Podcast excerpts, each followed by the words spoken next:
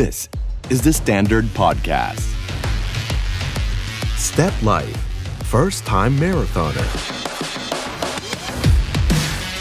สนับสนุนโดย กรุงไทยแอคซ่าประกันชีวิต No You Can ต้อนรับเข้าสู่ Step Life First Time Marathoner Podcast สำหรับคนที่คิดว่ามาราธอนเป็นเรื่องไกลตัว เราจะมาทำให้มันใกล้ตัวขึ้น สร้างแรงบันดาลใจ ให้คุณอยากไปวิ่งมาราธอนแรกสักครั้งในชีวิต เพราะเราเชื่อว่าคุณทำได้ No you can คุณผู้ฟังจดคำนี้ติดฝาบ้านไว้เลยนะครับ No you can เพราะเราเชื่อว่าคุณทำได้จริง ๆ นะครับ เช่นเคยครับ อยู่กับผมนั้นเนกเกตเสพสวัสดิ์ปาละกวงนายุทธยาครับ ผมป๊อกอิทธิพลสมุทรทอง แอดมินกรุ๊ป42.195 k ครับ เราจะไปมาราธอนด้วยกันครับ สวัสดีครับพี่ป๊อก ส ค วัส รับ ดีครับนั่นเองครับ แน่นอนสถานการณ์แบบนี้ ครับ เรายังอยู่ในช่วงที่เรียกว่าวิ่งทิปกันอยู่ ครับ แล้วพี่ป๊อกวิ่งทิปยังไงครับช่วงนี้ ครับ ก็ช่วงนี้ตื่นมาก็คิดว่าจะไปวิ่งอีกวัน ก็คิดว่าจะไปวิ่งสุดท้ายก็คือไม่ได้วิ่ง คือวิ่งทิปจริงๆคือ จริ คิด งๆ ว่าจะวิ่งวิ่งในใจ วิ่งในใจครับแต่แต่แต่ทีนี้แต่ทีนี้หลายคนก็ให้อภัยตัวเองครับนันเอก ครับ ว่าช่วงเนี้ยเพื่อช่วยราชการเพื่อช่วยคุณหมอคุณพยาบาล ครับ แต่เรื่องนี้เป็นเรื่องจริง เพราะว่าถ้าท่านออกไปวิ่งโดยการที่ไม่สวมแมส อาจจะเป็นอันตรายต่อคนอื่นได้ อาจจะกระจายแพร่เชื้อดังนั้นเนี่ยดีที่สุดก็คืออ่าเกิดจำเป็นต้องออกไปวิ่งจริง ต้องสวมแมส ครับ ครับผม ยังไงก็ตามแต่นะครับ อยากให้ทุกคนออกกำลังกายในช่วงวิกฤตนี้ เพื่อรักษาความฟิต แล้วก็มีสุขภาพที่ดีและแข็งแรงนะครับ หาวิธีการยังไงก็ได้ที่ปลอดภัยสำหรับตัวเราและคนอื่น และยังรักษาความฟิตเอาไว้ได้ บอกคุณผู้ฟังแบบนี้นะครับ ใครที่เป็นนักวิ่งหน้าใหม่ แล้วหลงเข้ามาฟังพอดแคสต์ของเรานะฮะ เรามีพอดแคสต์สำหรับนักวิ่งในทุกระดับเลยทีเดียว ไม่ว่าจะเป็นซีรีส์ 10K Half Marathon รวมถึงซีรีส์ Restart ในช่วงโควิด ลองไปเลือกฟังกันได้เลยนะฮะ ซึ่งในซีรีส์นี้เรากำลังพูดถึง First Time Marathoner และแน่นอนนะครับ สิ่งที่สำคัญที่สุดอย่างหนึ่ง ในการวิ่งมาราธอนก็คือตารางซ้อมก็คือการซ้อมวิ่ง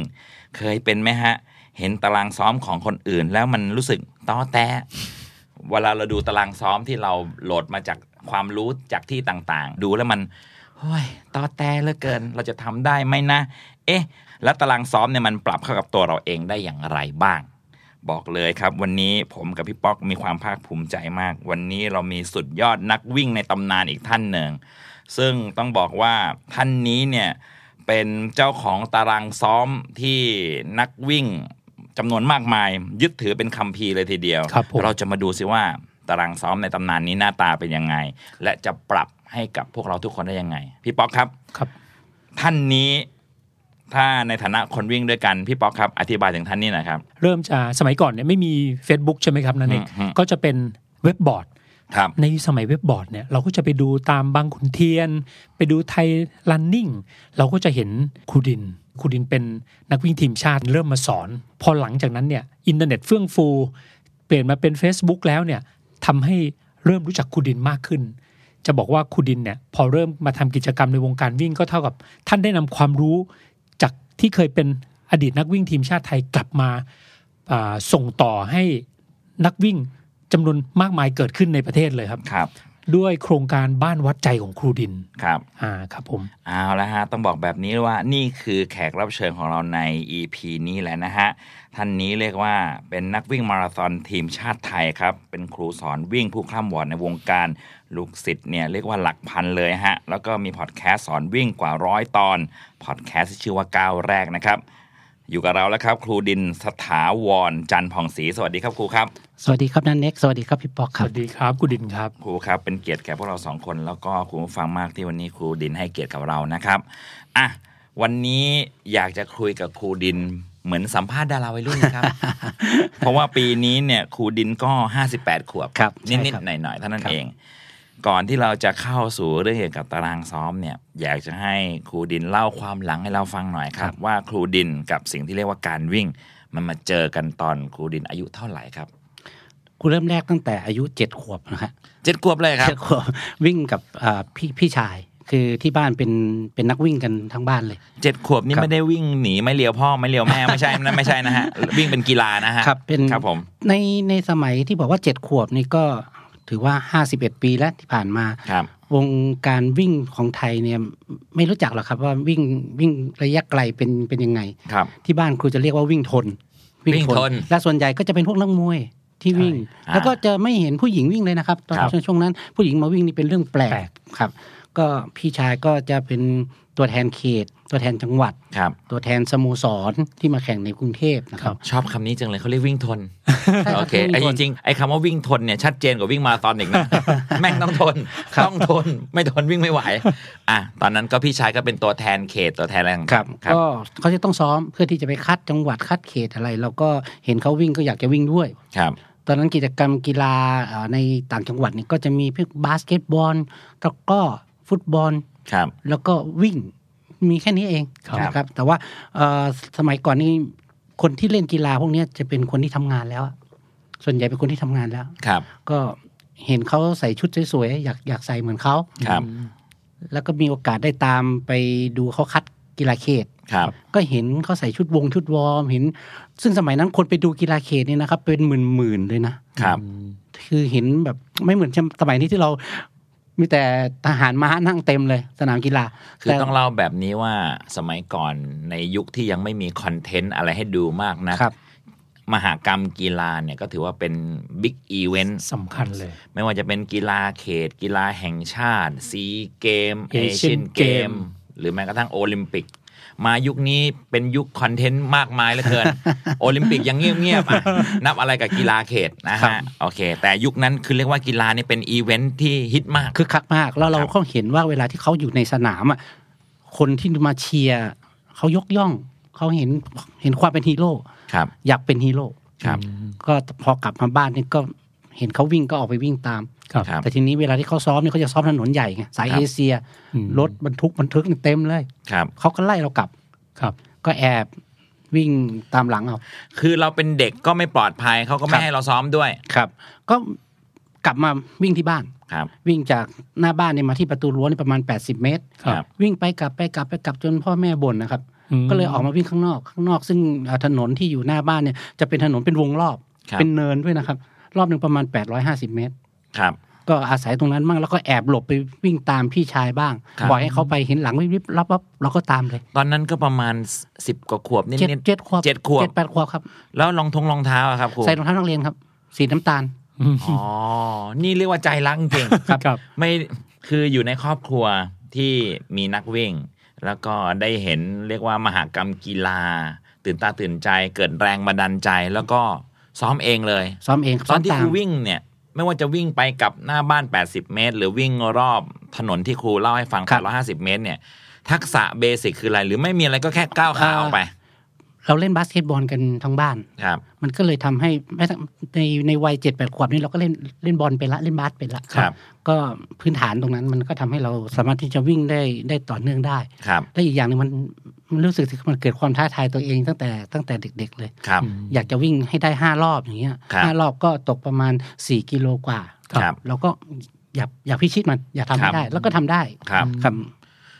แล้วก็จากวันนั้นก็น่าจะเป็นจุดเริ่มต้นจนสุดท้ายท้ายสุดเนี่ยครูก็ได้กลายเป็นนักวิ่งทีมชาติ ครับ ตอนอายุเท่าไหร่ครับ อ่ายี่สิบสองครับ ครั 22 บ แปลว่าจาก 7 ขวบจนถึง 22เนี่ยก็คือก็ซ้อมก็ฝึกมาตลอด อาพอถึงในช่วงสิบขวบครับก็แอบหนีโรงเรียนไปวิ่งสิบกิโล อืม ได้ที่สี่ อ๋อ ของประชาชนเลยนะฮะด้ งาน ที่ อะไร สี่ ครับ เอ่อเป็นงานวัดครับ อ๋อง านเข้าพรรษา ครับ ได้รางวัลมาสิบบาท ครับ ก็เป็นฉายานักวิ่งกิโลละบาทอะตอนนั้นมา โลละบาท ครับ เออครับผม แล้วก็ก็เลยถูกนำเข้าไปสู่กระบวนการการฝึกซ้อมให้ให้ซ้อมในระยะทางอ่าวิ่ง 400 800 เมตรก่อน ครับ อ๋อ เขาอาจารย์สมบัติก็เอาเข้าไปสู่ระบบ ครับ แล้วก็มาพัฒนาขึ้นมาเป็นวิ่ง 800 วิ่ง 1,500 เมตร ครับ แล้วก็มาได้แชมป์ประเทศไทยตอนอาอายุ ครับ 14 เป็นเป็นแชมป์ประเทศไทยรุ่นอายุไม่เกิน 16 ปี อันนั้นคือแข่งเยาวชน กรีธาชิงแชมป์ประเทศไทยฮะ อ๋อชิงแชมป์เลยเหรอ ครับ ครับ โอ้ ก็ทำลายสถิติ เดี๋ยวนะเด็ก 14 ไปแข่งกีฬาชิงแชมป์ได้ด้วยเหรอ อายุไม่เกิน อ๋อ 16 ในรุ่นอายุไม่เกิน 16 อ๋อ ปีครับ อืมแล้วผลงานในฐานะทีมชาติล่ะครับ ครูได้ร่วมใน ก็ ในการแข่งขันอะไรบ้างครับ ก็ ใน มี ฐานะทีมชาติ สิงคโปร์มาราธอนนะค ครั รับ บ ปีนังมาราธอน แล้วก็บิวาโกมาราธอน ครับ นะครับ แล้วก็มาซีเกม ครับ ครับ โอ้โห ต้องเรียกได้ว่าผู้ชายคนนี้นะฮะ เริ่มต้นมาตั้งแต่ 7 ขวบเลย เริ่มแบบไม่มีใครชักชวนด้วย เห็นสับ อยาก สิ่ วิ่งเอง เห็นแล้วก็อยากวิ่งเอง อย่างที่พี่ป๊อกบอกแล้วก็ฝึกซ้อมเรื่อยมา ครับ แล้วก็ประสบความสำเร็จในฐานะทีมชาติครูครับผมถามง่าย ๆ เลย การวิ่งมันมีเสน่ห์ยังไงครับครูครูมีความอะไรมันทำให้เป็นอะไรเป็นความสุข อะไรเป็นสิ่งที่ครูหลงไหลครับ แต่มั่นใจได้เลยนะครับ ว่าคนที่เริ่มแรกวิ่งเนี่ยนะครับ ไม่มีใครสนุกหรอก นะฮะแต่ว่าพอวิ่งไปแล้วเนี่ยถ้าหากว่าเราเราเริ่มคุ้นเคยกับกับกับกิจกรรมที่เราทำหรือว่าคุ้นเคยกับความเหนื่อยที่เราทำเราจะรู้สึกว่าการวิ่งมันทำให้เราอยู่กับตัวเอง ครับ ทำให้เราเรียนรู้เอ่อระบบการเปลี่ยนแปลงต่างๆแม้กระทั่งอารมณ์ของตัวเราเองด้วย ครับ แล้วก็จะทำให้เราสามารถที่จะเอ่อใช้ช่วงระยะเวลานั้นนะครับ ในการที่จะเอ่อมองเห็นสิ่งต่างๆที่ที่ผ่านทั้งทั้งที่ผ่านไป และสิ่งที่เรากำลังคิดที่จะทำอะไรกับมันต่อต่อไป ครับ มันทำให้เรามีเหมือนกับเรามีสมาธิที่จะจดจ่ออยู่กับตรงนั้น ครับ แต่มันมีความสุขที่เกิดขึ้นได้ในในช่วงระยะเวลาที่เราเราสงบนะครับ ครับ เวลาการวิ่งจะมีช่วงระยะเวลาหนึ่งที่เราสงบครับ ครับ ผมเชื่อว่าความรู้สึกเหล่านี้แหละฮะ บรรดาคนวิ่งทั้งหลาย ชื่นชอบและมีความสุขกับมัน พี่ป๊อกแล้วครับ จากที่ครูดินเล่าเนี่ย ความสุขที่เกิดจากการวิ่งเนี่ย พี่ป๊อกสสัมผัสโมเมนต์แบบคล้าย ๆ กันอย่างนี้หรือเปล่าฮะ ตอนจะพบตอนวิ่งยาวครับนันเอก ครับ อ่าตอนการแข่งขันอย่างมาราธอนนี่อาจจะยังนะครูอ่าการวิ่งที่ยาวกว่านั้นเนี่ยการที่อยู่กับตัวเองอ่ะมันจะมีอยู่ช่วงหนึ่งที่แบบ ผมเชื่อว่านักวิ่งทุกคนเหมือนนันเอกพูดเลย ครับ เมื่อพบว่าตอนอยู่กับตัวเองเนี่ยจะได้คำตอบเนาะ ครับ อาจจะไม่ใช่ตอนการแข่งขันก็ได้อาจจะเป็นตอนฝึกซ้อมอาจจะเป็นอะไรเงี้ย ครับ ดังนั้นเนี่ยโมเมนต์แบบเนี้ยครับ อืม เหมือนเน็กพูดเลยก็คือ นักวิ่งจะพบได้ด้วยตนเองเท่านั้น อ่านก็ไม่รู้ต้องมาเจอด้วยตนเอง เอาเป็นว่าพวกเราที่เป็นนักวิ่งเราไม่ได้มีปัญหากับสังคมหรอกนะครับ เราเข้าสังคมได้ฮะ แต่ในเวลาที่มันสงบมันก็มีความสุขจริง ๆ ใช่ครับ ทีนี้เราจะมาเข้าประเด็นครับ ที่เป็นเหตุผลที่ต้องเรียนเชิญครูดินมาร่วมในพอดแคสต์นี้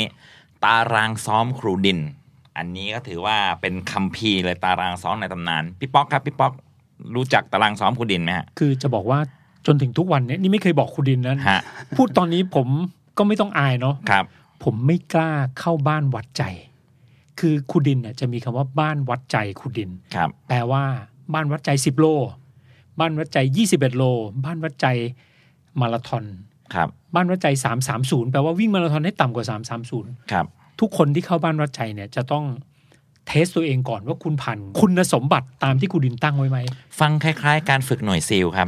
อ่ะก่อนที่ครูดินจะอธิบายให้พี่ป๊อกเล่าก่อนว่าบ้านวัดใจเนี่ยคืออะไรคือชาเลนจ์นะครับหรือคือโปรแกรมหรือคืเป็น ออะไร โปรแกรมเป็นชาเลนจ์ช ค นิ รั ด บ หนึ่ง เช่นสมมติว่าจะมีงานวิ่งจอมบึงมาราธอนคุณดินจะตั้งละว่า บ้านวัดใจจอมบึง 330 ทุกคนเข้าไปเนี่ยฟรีนะครับ ครับ แต่ว่าคุณทุกคนเข้าไปเนี่ย คุณต้องผ่านคุณสมบัติขั้นต่ำแล้วไม่ใช่ว่าเข้าแล้วออกง่ายๆนะครับ คุณเข้าแล้วคุณต้องฝึกปฏิบัติตามนั้นแล้ว บรรดาลูกศิษย์ที่คุณดินมีชื่อเสียงถึงทุกวันเนี่ยเพราะบรรดาลูกศิษย์ทั้งหลายที่ทำตามโปรแกรมเนี่ย ส่วนใหญ่จะได้ทั้งหมด อ่า ที่ผมไม่กล้าเข้าเพราะว่าผมรู้อุปนิสัยตัวเองพอดีเคยเรียนกับโค้ชท่านหนึ่งปรากฏว่าไม่สามารถทำตาม ไม่สามารถทำทำแบบนั้นได้ มีคนถามผมว่าพี่ป๊อกไม่ไปเข้าบ้านวัดชัยเหรอผมก็บอกกลัวเข้าไม่ได้ตลอดรอดฝั่งว่าง่ายๆ แหมชื่อดูน่ากลัวบ้านวัดใจเหมือนโดนเข้าไปปรับทัศน คติ ครูครับงั้นครูดินเล่าถึงสิ่งที่เรียกว่าบ้านวัดใจหน่อยสิครับ โปรแกรมนี้อ่ามันเกิดขึ้นได้ยังไงครับครูครับ เอ่อก็จริงคำว่าบ้านวัดใจนี่มัน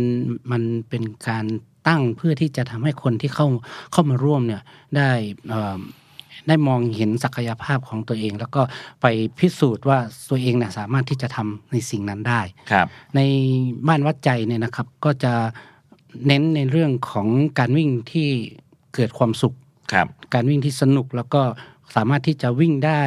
เอ่อจนจบในโครงการไม่ว่าจะเป็น 10 กิโลหรือ 21 กิโลหรือ ครับ มาราธอน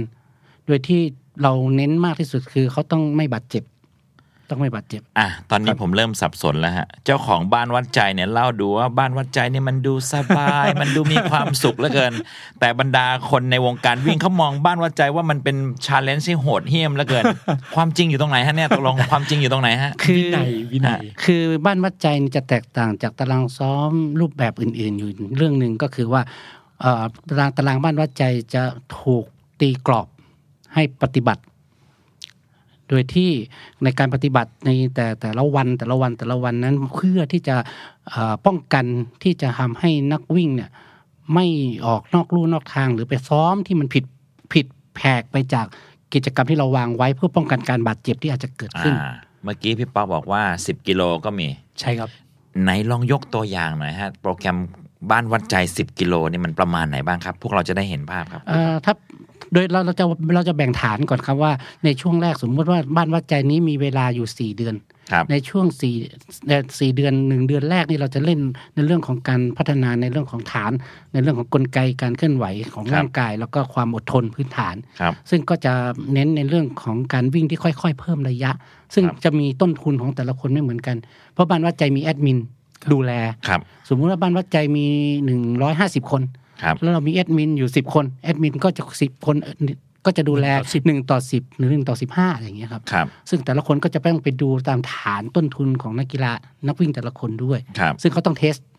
ว่าเขามีพื้นฐานอยู่ที่ ต้อง ที่ ส่งกันบ้าน ระดับที่เท่าไหร่ ครับ แล้วก็ส่งโปรแกรม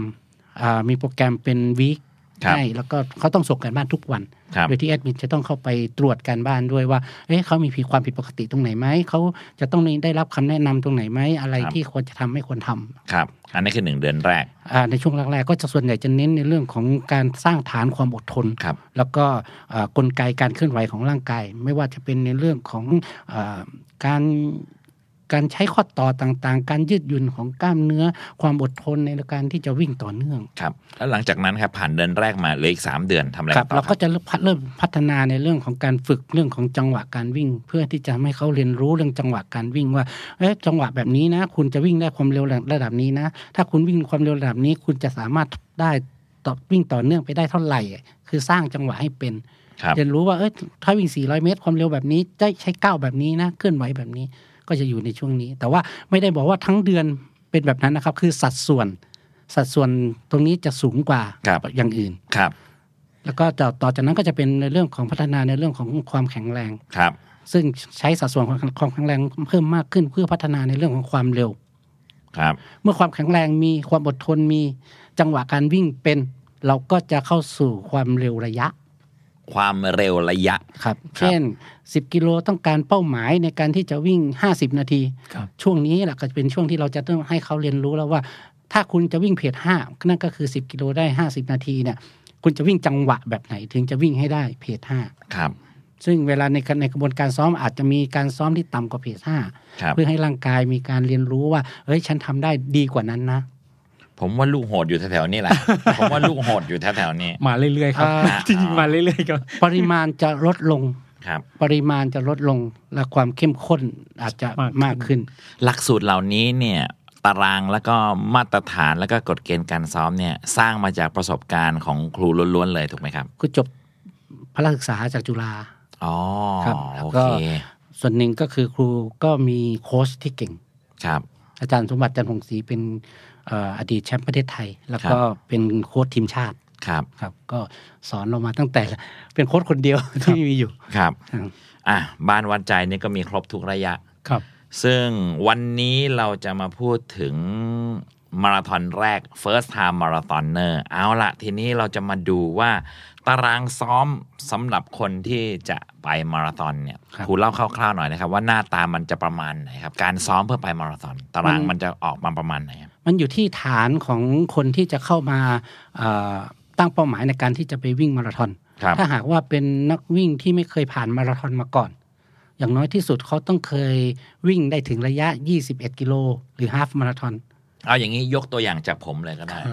ผมเนี่ยยังไม่เคยมาราธอนเลย ครับ มันก็เลยเป็นเหตุผลที่ผมอยากจะทำพอดแคสต์นี้ ครับ อย่างน้อยๆ ก็คือต้องมีใครสักคน ที่อยู่ข้างคุณผู้ฟังหน่อยล่ะ ครับ โอ้โห พวกคุณสองคนนี่ก็เลยวิ่งวิ่งมารอบโลกแล้วฮะ แต่ผมเนี่ยจะเป็นตัวแทนของคุณผู้ฟัง ครับ ที่จะไปมาราธอนแรกด้วยกัน ผมผ่านฮาฟมาแล้วฮะ ครับ แล้วทุกวันนี้ผมก็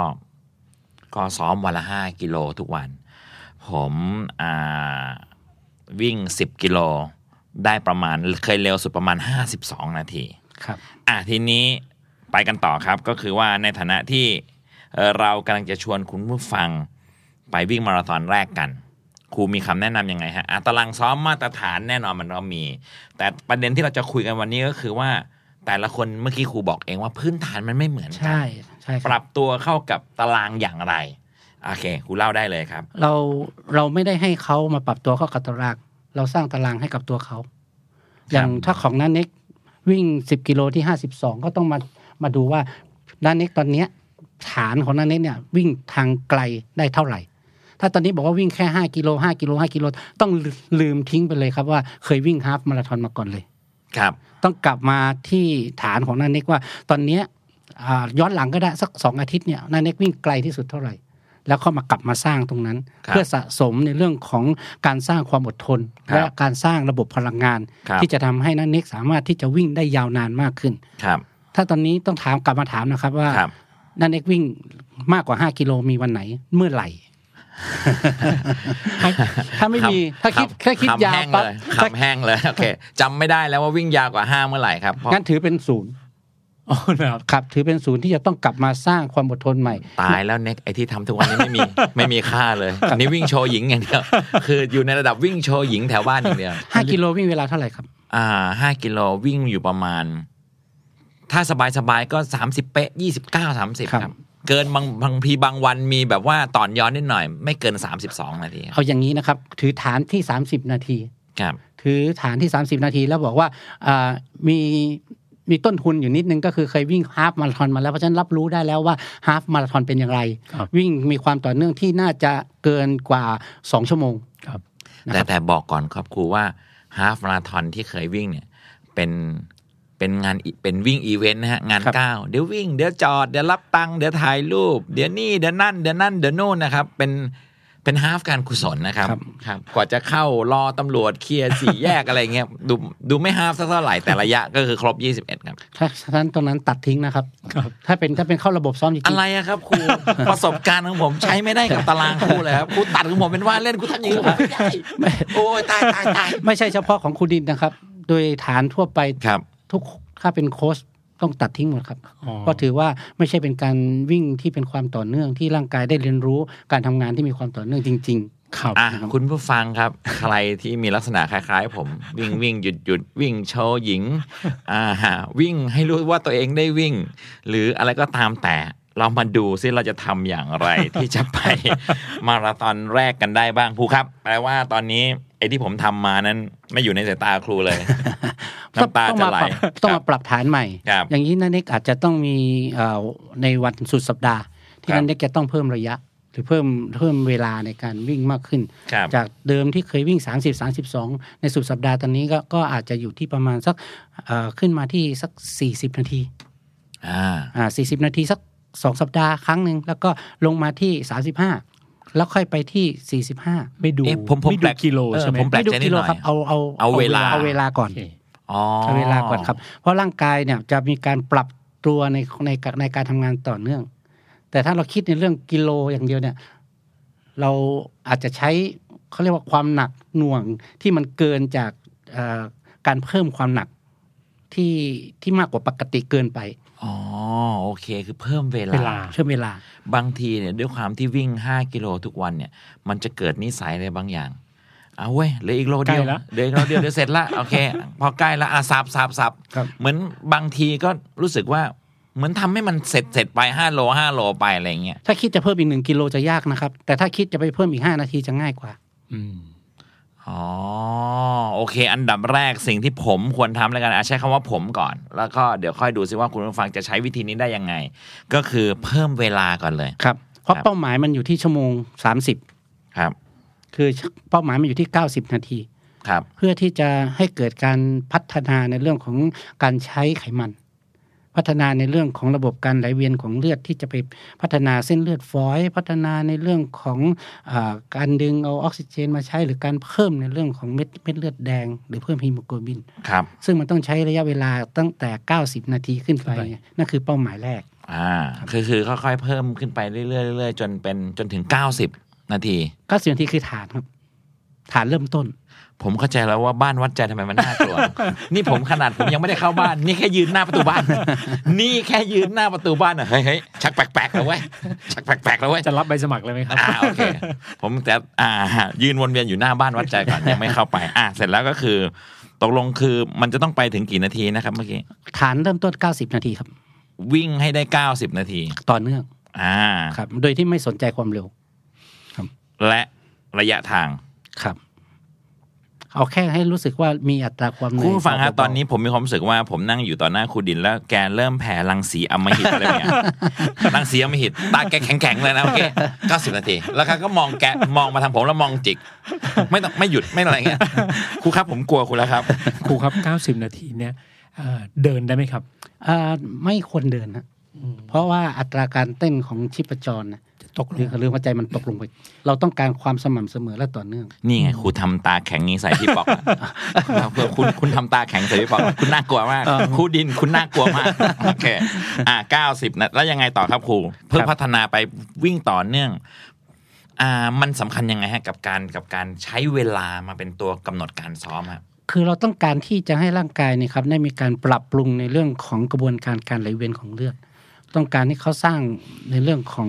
เออปัจจัยที่ทำให้ความอดทนของเราเพิ่มขึ้น ครับ ทำให้เราสามารถที่จะวิ่งได้ต่อเนื่อง แล้วก็สร้างในเรื่องของความทนทานของการทำงานของกล้ามเนื้อที่มันมีความต่อเนื่องสม่ำเสมอ ครับ มาราธอนเนี่ยมันอาจจะบอกว่าชนะกันที่ความเร็วก็จริง แต่ใครที่ทนความเมื่อยล้าได้ดีกว่ากัน ในความเร็วเดียวกันชนะ อืม อ๋อ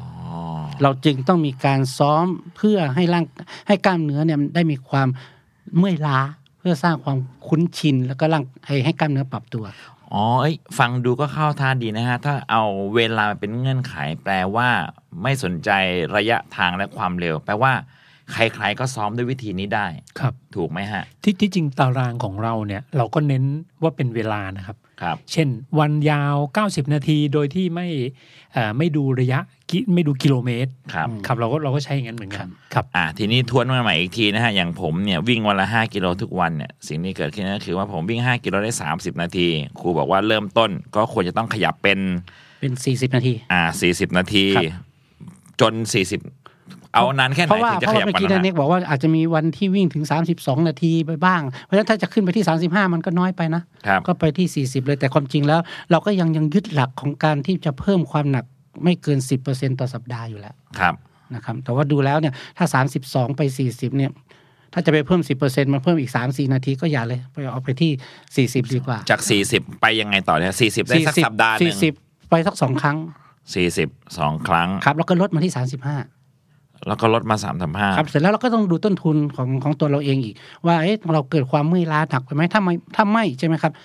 ไปที่ 40 อีกวันหนึ่ง ลดมาที่ 35 สักกี่ครั้งครับ ครั้งเดียวครับ ทำไมต้องทำอย่างนั้นครับ ต้องลดลงมาเพื่อให้ร่างกายมีความมีการปรับสภาพหรือการฟื้นสภาพ ครับ ไม่ไม่ได้ทำให้เขาเกิดความเครียดว่าเฮ้ยจะไปอีกละจะไปอีกละ ใช้คำว่าลดลงมาถามตัวเองว่า มึงไหวไหม เน็ก โอเคโอเคเน็กมึงไหว อ่ะ กลับไปที่ 40 แล้ว ต่อ กลับไปที่ 40 แล้วก็ไปที่ 40 อีกสักกี่ครั้งครับ 45 ครั้งเดียวครับ แล้วก็ไปที่ 45 ได้เลย ครั้งโอเค ครับแล้วอีกครั้งหนึ่งนี่ก็ต้องดูร่างกายอีกบางทีอาจจะมาที่ 40 หรืออาจจะจำเป็นต้องลงกลับมาที่ 35 ก็ได้ ครับ แต่มันก็จะสามารถที่จะเพิ่มระดับขึ้นไปได้เรื่อยๆ แต่การเพิ่มไปเรื่อยๆนี่จะต้องไม่เป็นขั้นบันได ต้องลดลงมา ลดให้ให้ร่างกายมีการพัก ครับ อ่ะตอนนี้ผมเท่าที่จดดูเนี่ย ไปที่สเต็ป5แล้วจาก 45 แล้วลดลงมา35ถึง40 ไปยังไงต่อครับครู ก็เพิ่มขึ้นไปอีกครับ มันก็จะสามารถที่จะตอนนี้ร่างกายเริ่มปรับละ ครับ อย่างน้อยตอนนี้เราผ่านไปประมาณหกสัปดาห์แล้วนะครับ ใช่ไหมหกสัปดาห์นี้ร่างกายนี่เริ่มชินละ ครับ ก็สามารถที่จะเพิ่มระเพิ่มระยะขึ้นไปได้ ครับผม เพิ่มเวขึ้นเวลาขึ้นไปได้ สำหรับมาราธอนเนี่ยมันจะต้องไปสุดขนาดไหนฮะ 90 นาที 3 ชั่วโมง 3 ชั่วโมง ครับสำหรับความเป็นเลิศ แต่ถ้าเป็นเอ่อนักวิ่งทั่ว ๆ ไปนี่เราใช้และเราใช้กิโลมาเป็นมาเป็นตัววัด ครับ ครูจะของครูครูจะใช้ฐานที่ 32 ครับ แต่เดี๋ยวนี้เห็นใช้ 35 38 40 กันละ เดี๋ยวเดี๋ยวนี้สสมัยก่อนเนี่ย ผมใช้ชั่วโมง 3 ชั่วโมงครึ่งหรือไม่เกิน 35 โล ครับ ใช่ไหมครับ ครับ แต่เดี๋ยวนี้เห็นเขาซ้อมกัน ยาว ยาวเลย หนัก แล้ว มาก วิ่งเต็มมาราธอนด้วยผมยังงงเลย ครับ มันแล้วแต่ แล้วแต่คนเนาะ แล้วแต่คนไม่รู้จะพูดยังง แต่ผมไม่ ดี ทำ ใช่ ผมไม่ท ทำร้ายร่างกาย ครับ อ่ะทีนี้เนี่ยนั่นแปลว่าวิธีนี้เนี่ยถ้าใช้เวลาเป็นตัวตั้ง คุณผู้ฟังทุกคนก็สามารถใช้หลักนี้ได้ ในการค่อยๆ เพิ่มเวลา ครับ เพิ่มลดเพิ่มลดเพิ่มลด ใช่ ขึ้นไปเรื่อยๆ จนไปถึงอ่ะตอนนี้เราวนเวียนกันอยู่ 35-40 นาที มันก็จะขยับขึ้นไปเป็น 50 นาที 60 นาที ำครับ แล้วอ่าเวลาที่บอกนี่คือเวลาแบบไม่พักถูกไหมฮะ ต่อเนื่องครับ ต่อเนื่อง วิ่ นะ งต่อ ฮะ เนื่องหมายถึงว่าหมายถึงว่าเวลาที่วิ่งยาวหนึ่งชั่วโมงอะไรนี้ใช่ไหมต่อเนื่องเลยครับ ไม่มีพัก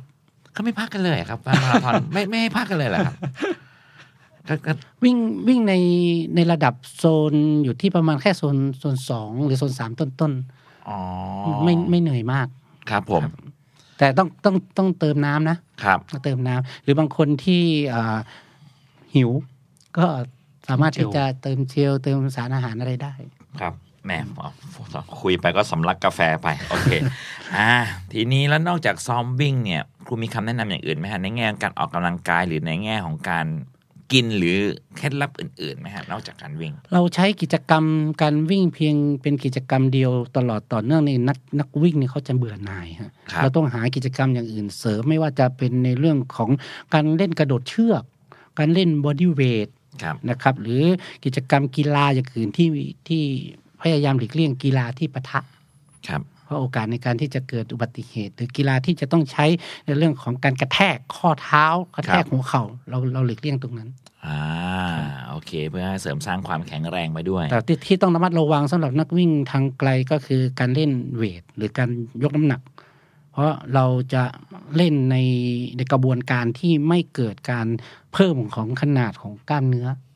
ครับ เราสร้างในเรื่องของอาความแข็งแรงอดทน เราจะใช้น้ำหนักเบา ครับ แต่เล่นจำนวนเยอะ แปลว่า เราจะเห็นทรงนักวิ่งว่าเขาก็จะไม่ดูล้ำบึกมาก ก็ก็จะดู มองบาง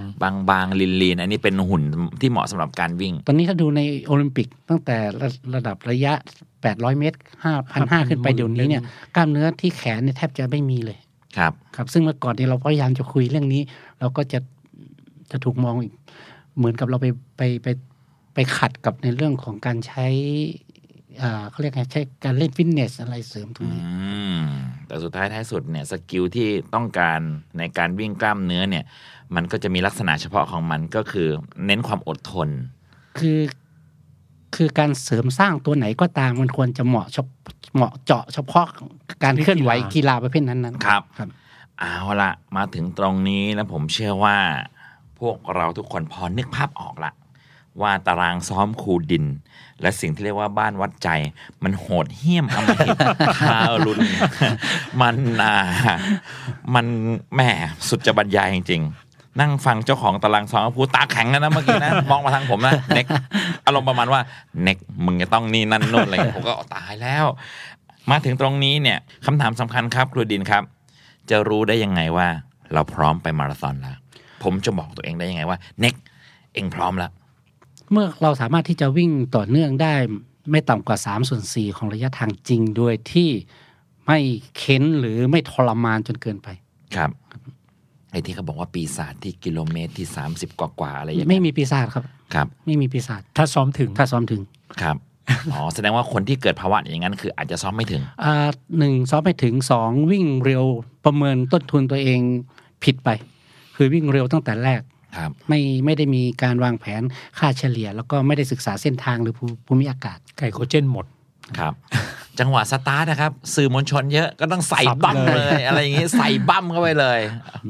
อ่า ตายทุกรายใช่ไหมไปตายตอน 30 กว่ากว่า มันต้องมันต้องแยกระหว่างนักกีฬาที่ต้องการความเป็นเลิศหรือต้องการชัยชนะกับนักกีฬาที่ต้องการในเรื่องของการสร้างสถิติปกติที่ไม่ต้องไปแข่งกับใคร ครับ ถ้าเป็นนักกีฬาที่ต้องการชัยชนะแล้วเนี่ยนะครับ เวลาที่เขาปล่อยตัวออกไปเนี่ยอ่าสิ่งที่เขาคำนึงถึงก็คือคู่แข่งขัน ครับ แล้วก็ชัยชนะที่เขาจะได้รับ เพราะฉะนั้นจังหวะการออกตัวของเขาเนี่ยจะแตกต่าง ครับ แต่พวกนี้เขาฝึกซ้อมมาดี เพราะฉะนั้นเวลาที่เขาซ้อมเนี่ยเขาจะมีการซ้อมในเรื่องของ ออกตัว การออกตัวการความอดทนต่อความเหนื่อย หรือการอดทนต่อแลกติกที่มันเพิ่มขึ้นอย่างรวดเร็วไง ครับ แต่นักนักนักนักนักวิ่งในปัจจุบันที่ไม่ได้ซ้อมถึงระดับนั้นเนี่ยไปเจอแลกติกขึ้นพุ่งปื๊ดหนึ่งของหัวใจ ล่วงเลย ขึ้นปื๊ดหนึ่งปั๊บมันไปไม่ถูกแล้วครับ ครับ เรากำลังพูดถึงเรื่องอะไรครับแลคติก ช่วยเล่านิดนึงฮะ ผม ช่วยดูสายตาบ้องแบงของผมด้วยอะไรอะไรครับแลคติก เวลาที่เราใช้ไกลโคเจน หรือใช้น้ำตาลในเลือดเนะครับเวลาเอามาเป็นใช้เป็นเป็นพลังงานเนี่ย ครับ มันจะเกิดเอ่อแลกติกเกิดขึ้น ซึ่ง ครับ แลกติกตัวเนี้ยมันถ้าหากว่ามีระบบการฝึกซ้อมที่ดีเนี่ยเขาสาเราสามารถที่จะนำแลกติกตัวนี้กลับมาเป็นพลังงานได้ ครับ แต่ในขณะเดียวกันถ้ามันขึ้นสูงไวขึ้นนั่นก็คือ คุณเพิ่มความเร็วมาก ๆ ขึ้นเรื่อยๆเนี่ยสแต็กติกมันจะค่อย ๆ สะสมขึ้น ครับ มันนำไปขจัดหรือว่านำไปสร้างเป็นพลังงาน ไม่ทัน ทดแทนไม่ทันเนี่ย ครับ มันก็จะทำให้ ขัง สมองไปสั่ง ครับ กล้ามเนื้อให้หยุดทำงาน ครับ ครับ ผมกำลังตั้งข้อสังเกตว่าวันนี้ครูดินเดินทางมาอัดพอดแคสต์กับเราเนี่ย สงสัยวิ่งมา ไม่ต้องใช้รถเลย ฉันวิ่งไปอะไรประมาณนี้เอาละมาถึงตรงนี้แล้วผมว่านี่ก็น่าจะเป็นจุดที่คุณผู้ฟังจะบอกตัวเองได้ว่าเอาละว่าฉันพร้อมแล้ว แล้วก็ประเด็นเมื่อกี้น่าสนใจมาก นักวิ่งก็จะมีสองประเภทคือแข่งกับคนอื่นกับแข่งกับตัวเอง ครับ ในฐานะที่ครูเนี่ยก็เป็นนักกีฬาทีมชาติ ก็จะต้องทำในสิ่งที่เรียกว่าแข่งกับคนอื่นด้วย แล้วก็มาถึงจุดที่ครูก็กลายมาเป็นครูสอนนักวิ่ง แล้วก็พวกเราที่รักการวิ่งเนี่ยโดยส่วนใหญ่ถ้าเราไม่ได้ไปลงงานไม่ได้ไปแข่งขัน เราส่วนมากเราก็จะแข่งกับตัวเองซะมากกว่า ครับ และในแง่ของการวิ่งเพื่อแข่งกับตัวเอง เหมือนผมเหมือนคุณผู้ฟังเหมือนใครหลายคนที่เราก็ไม่ได้อยากได้เหรียญได้ถ้วยอะแต่เราก็อยากจะแข่งกับตัวเองอะ ครับ ในแง่การซ้อมแน่นอนแตกต่างกันอยู่ละ ครับ ครับ คุณมีคำแนะนำเกี่ยวกับเรื่องนี้ไหมครับ นักนักวิ่งที่มาเริ่มใหม่ในในวัยเราต้องเราต้องเรียกว่าวัยที่อายุอายุพอจะมากขึ้นเนาะในวัยการการทำงานเนี่ยก็อย่างน้อยก็ผ่านในจุดที่จะพัฒนาความแข็งแรงที่ดีที่สุดมาแล้ว ครับ อ่าการสะสมความแกร่งเนี่ยมันมีน้อย มันไม่เหมือนนักกีฬา ครับ เพราะฉะนั้นในการเริ่มต้นในช่วงวัยสูงๆเนี่ยครับเขามีความสดของของระบบภายในร่างกายเนี่ยมันสามารถที่จะพัฒนาได้เร็ว ก็ ครับ จริงอยู่ ก็ ครับ จริงอยู่นะครับ ครับ แต่ในขณะเดียวกันการพัฒนาหรือการดึงศักยภาพออกมาใช้ในขณะที่ความเขาเรียกว่าฐานต้นทุนของร่างกายเนี่ยมันแกร่งไม่พอเนี่ย ครับ มันอยู่ได้ไม่นานไง อืม มันอาจจะอยู่ได้สามปีห้าปี แล้วก็ล่วงนะ หมายถึงอายุไขเลยครับครู ไม่หมายถึงว่าสภาพร่างกาย ตใจคือผมเนี่ยห้าสิบสองครับครูผมก็ฟังว่าตายแล้วฉันจะตายเพราะเรื่องนี้หรือเปล่าเนี่ยไม่ใช่นะครับครู ไม่ถ้าเราไปเน้นในเรื่องของการดึงศักยภาพออกมาแบบก้าวกระโดดนะครับ อันนี้ ครับ อันตรายครับ ครับ แต่ถ้าค่อยๆ เก็บสะสม ค่อยๆ เก็บสะสมจะอยู่ได้นาน ครับ ครับ เอาละอย่างน้อยๆ สิ่งที่เราคุยกันในวันนี้ เราเห็นภาพครับพี่ป๊อก ครับผม เราเห็นภาพแล้วว่าตารางซ้อมของบ้านวัดใจอันโหดเหี้ยมอมหิตทารุ ณ ไม่ใช่ของเกินเอื้อม ปรับแต่ง adjust ครับ ให้เข้ากับคุณผู้ฟังแต่ละคนได้ เพราะว่าสิ่งที่สิ่งที่บ้านวัดใจตั้งมาตรฐานขึ้นมาเนี่ย เอาจริง ๆ แล้วก็ไม่ได้เรียกว่าเป็นกฎเหล็ก เรียกว่าสำหรับเราที่เป็นนักวิ่งสมัครเล่นที่แข่งกับตัวเองเนี่ย เอามาปรับใช้กับตัวเองได้ อยู่บนหลักง่าย ๆ ผมจับประเด็นก็คือว่า เพิ่มระยะเวลา โดยไม่สนใจระยะทาง เสริมสร้างความแข็งแกร่ง ความอดทน เพิ่มลดเพิ่มลดลดเพิ่มเพิ่มลดขึ้น ครับ ไปเรื่อย ครับ เพื่อป้องกันการบาดเจ็บเลยครับ ครับผมมาถึงตรงนี้นะฮะ ต้องบอกเลยว่านี่เป็นโค้งสุดท้ายของพอดแคสต์ Step Life แล้วนะฮะ ใน EP หน้าก็จะเป็น EP สุดท้ายละ ก็ต้องบอกคุณผู้ฟังแบบนี้นะฮะ ว่ารักษาความฟิตเอาไว้นะฮะ แล้วก็ในช่วงเวลาไม่ปกติแบบนี้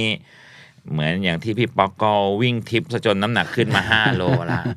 ครูครับ และในระยะที่เรายังออกกำลังกายได้ไม่ค่อยถนัดเท่าไหร่นักอะไรประมาณนี้ ขอคำแนะนำพิเศษในช่วงนี้หน่อยครับ ถือว่าพวกเราทุกคนที่ฟังอยู่ก็ขอเป็นลูกศิษย์ลูกหาครูดินอีกคนนะฮะ ช่วงวิ่งทิปอย่างนี้เรายังไงกันดีครับ แล้วตัวครูทำยังไงในช่วงนี้ เราเราไม่สามารถที่จะให้ปัจจัยอื่นๆเนี่ยมากระทบในเรื่องของสมรรถภาพทางร่างกาย ถ้าหากว่าเรายังอยาก ครั จะ บ เล่นกีฬา ครับ แต่ตัวที่สำคัญที่สุดคือเราต้องคงในเรื่องของสุขภาพเพื่อ ครับ ที่จะทำให้ภูมิคุ้มกันในการที่จะป้องกันเชื้อต่างๆ ของเราเนี่ยมันยังคงแข็งแกร่ง แข็งแรงดีอยู่ อย่างครูเนี่ยตรงทุกวันนี้ครูใช้เทรดมิลแต่ว่าในพื้นที่ที่อยู่ในหมู่บ้านครูเนี่ยจะเป็นพื้นที่ค่อนข้างเป็นเป็นเป็นสถานที่ปิดครับ ครับ ก็จะยังสามารถที่จะออกมา วิ่ วิ่ ง ง ได้ ได้นะค ครั รั บบ ทีนี้เอ่อเราไม่ได้จำเป็นว่าจะต้องใช้การวิ่งอย่างเดียวครับ ครั เรา บ สามารถที่จะกระโดดเชือกได้ ครับ วิ่งอยู่กับที่ได้ ครับ เอ่อชกลม ครับ โอ้ยเหนื่อยมาก ชกลมแต่ชกชกชกแบบเบาๆ ไม่ใช่เหมือนในแบบนักมวยนะ แต่ให้มันมีความต่อเนื่อง ครับ นะครับบอดี้เวทก็ทำได้ ครับ การใช้ท่าดริลต่างๆ มาทำอยู่กับที่ ครับ ก็ทำได้นะครับ กิจกรรมต่างๆ เหล่านี้มันสามารถที่จะทำให้เราคงสมรรถภาพทางร่างกายของเราได้ ครับ นะครับ เพียงแต่ว่าเราจะทำให้มันเกิดความเข้มข้นระดับไหน ให้หัวใจเต้นสูงระดับไหนนะขึ้นอยู่กับการที่เราจะเอ่อประยุกต์เอากิจกรรมต่าง ๆ เหล่านั้นมาถ้าเราทำเร็วทำแรง มันก็เหนื่อยเร็วเหนื่อยแรง ครับ แต่ถ้าเราทำให้มันอยู่ในระดับที่เราไปได้เรื่อย ๆ มันก็สามารถที่จะทำให้เราใช้ระยะเวลาที่ยาวนานได้ มัน ครั ก็ บ ไปพัฒนาแตกต่างกันไง ถ้าเร็วก็พัฒนาในความแข็งแรงของหัวใจ ระบบการไหลเวียนเลือด ถ้านานก็พัฒนาระบบการไหลเวียนเลือดแต่เป็นความอดทนนี่ฮะ ครูครับครูผมถามประเด็นนี้หน่อยครับ เกี่ยวกับการวิ่งใส่แมสตกลงมันควรหรือมันไม่ควรครับ เพราะว่าข้อมูลหลายสำนักบางคนก็บอกว่าควรบางเพราะว่ามันอ่าจะได้ไม่แพร่เชื้อบางคนก็บอกว่าโหอย่างนี้ก็ดมคาร์บอนไดออกไซด์อะไรเงี้ยตกลงมันยังไงครับครู ถ้าถ้าวิ่งแบบเดินเพื่อสุขภาพ แล้วก็วิ่งเหยาะเหยาะช้าช้าที่ไม่ต้องใช้ความเร็วมากนัก ก็ใส่ได้นี่ครับ ครับ แต่ถ้าวิ่งจนอ่าในระดับที่จะต้องใช้ออกซิเจนสูงเนี่ยผมว่ามันมันไม่ควรนะครับ อันตรายมากแล้วอีกอย่างหนึ่งลมหายใจที่เราหายใจเข้ามาลดออกมาลดแมสเนี่ยมันทำให้แมสมีความชื้นนะครับ แล้วก็คาร์บอนไดออกไซด์ที่มันคลั่งอยู่มันคลั่งค้างอยู่ในแมสนะครับเท่ากับเราก็ต้องอัดเอา กลับเข้าไปคืน กลับคืนเข้าไปอีก ครับ ในขณะที่ออกซิเจนเราก็ไม่ปกติ ไม่ใส่แมสก็ไม่ค่อยพออยู่แล้ว ครับ ครับ อืมถ้าเกิดต้องวิ่งด้วยความเร็วอ่ะเราต้องใช้ออกซิเจนสูงการใส่แมสก็ไม่แนะนำ ครูมองอย่างนี้นะครับแม้กระทั่งในการที่เราวิ่งเสร็จแล้วเนี่ยเราพอวิ่งเสร็จแล้วเนี่ยนะครับ เราเอาแมสมาสวมเนี่ยนะครับ เรายังไม่รอดเลยครับ อืมเพราะหลังจากนั้นร่างกายมันต้องการการฟื้นฟู ครับครูลองใส่แมสแล้วแล้วก็วิ่งบนเทรดมิล ครับ ปรากฏว่า ไม่รอด ครับ ถ้าครูดินไม่รอด แล้วใครจะไหว ผมถามกันซื่อๆอย่างนี้เลยดีกว่า ยังไงก็ตามแต่เพราะสุขภาพสำคัญเสมอนะครับ คุณผู้ฟัง คุณผู้ฟังขอให้รู้นะครับว่าพอดแคสต์ของเรานั้น สร้างขึ้นมาด้วยความรักและความห่วงใยคุณผู้ฟังจริง ๆ อยากชวนคุณผู้ฟังมามีมาราธอนแรกด้วยกัน ในที่นี้หมายถึงตัวผมเองด้วยนะฮะ ผมทำงานนี้แล้วก็ได้บอกตัวเองว่า next เองจะต้องทำได้ no you can นั่น next เพราะฉะนั้นครูครับ นี่เป็นช่วงเวลาที่มีค่าเหลือเกินครับ แล้วก็ความโหดเหี้ยมทารุณของตารางซ้อมของบ้านวัดใจ ก็ยังคงเป็นอ่ามาตรฐานที่พวกเราทุกคนก็ยึดถือและก็อยากที่จะ อยู่ในมาตรฐานของครูดินนะครับ แล้วก็แต่คุณผู้ฟังไม่ต้องกังวลครับ การวิ่งนั้นเป็นเรื่องเฉพาะบุคคลจริง ๆ ปรับแต่งให้เข้ากับสุขภาพและพื้นฐาน ครับ ต้นทุน ต้คนทุนรูดินใช้ ครับ คำนี้ต้นทุนของตัวเอง ใช่ครับ และคุณผู้ฟังจะได้มีความสุขนะครับ เราจะเคียงข้างทุกความเชื่อมั่น ดูแลกันตลอดไปนะครับ และที่สำคัญก็คือว่าความมั่นใจเป็นเรื่องสำคัญมากคุณผู้ฟังครับ ขอให้คุณผู้ฟังมั่นใจว่าคุณผู้ฟังทำได้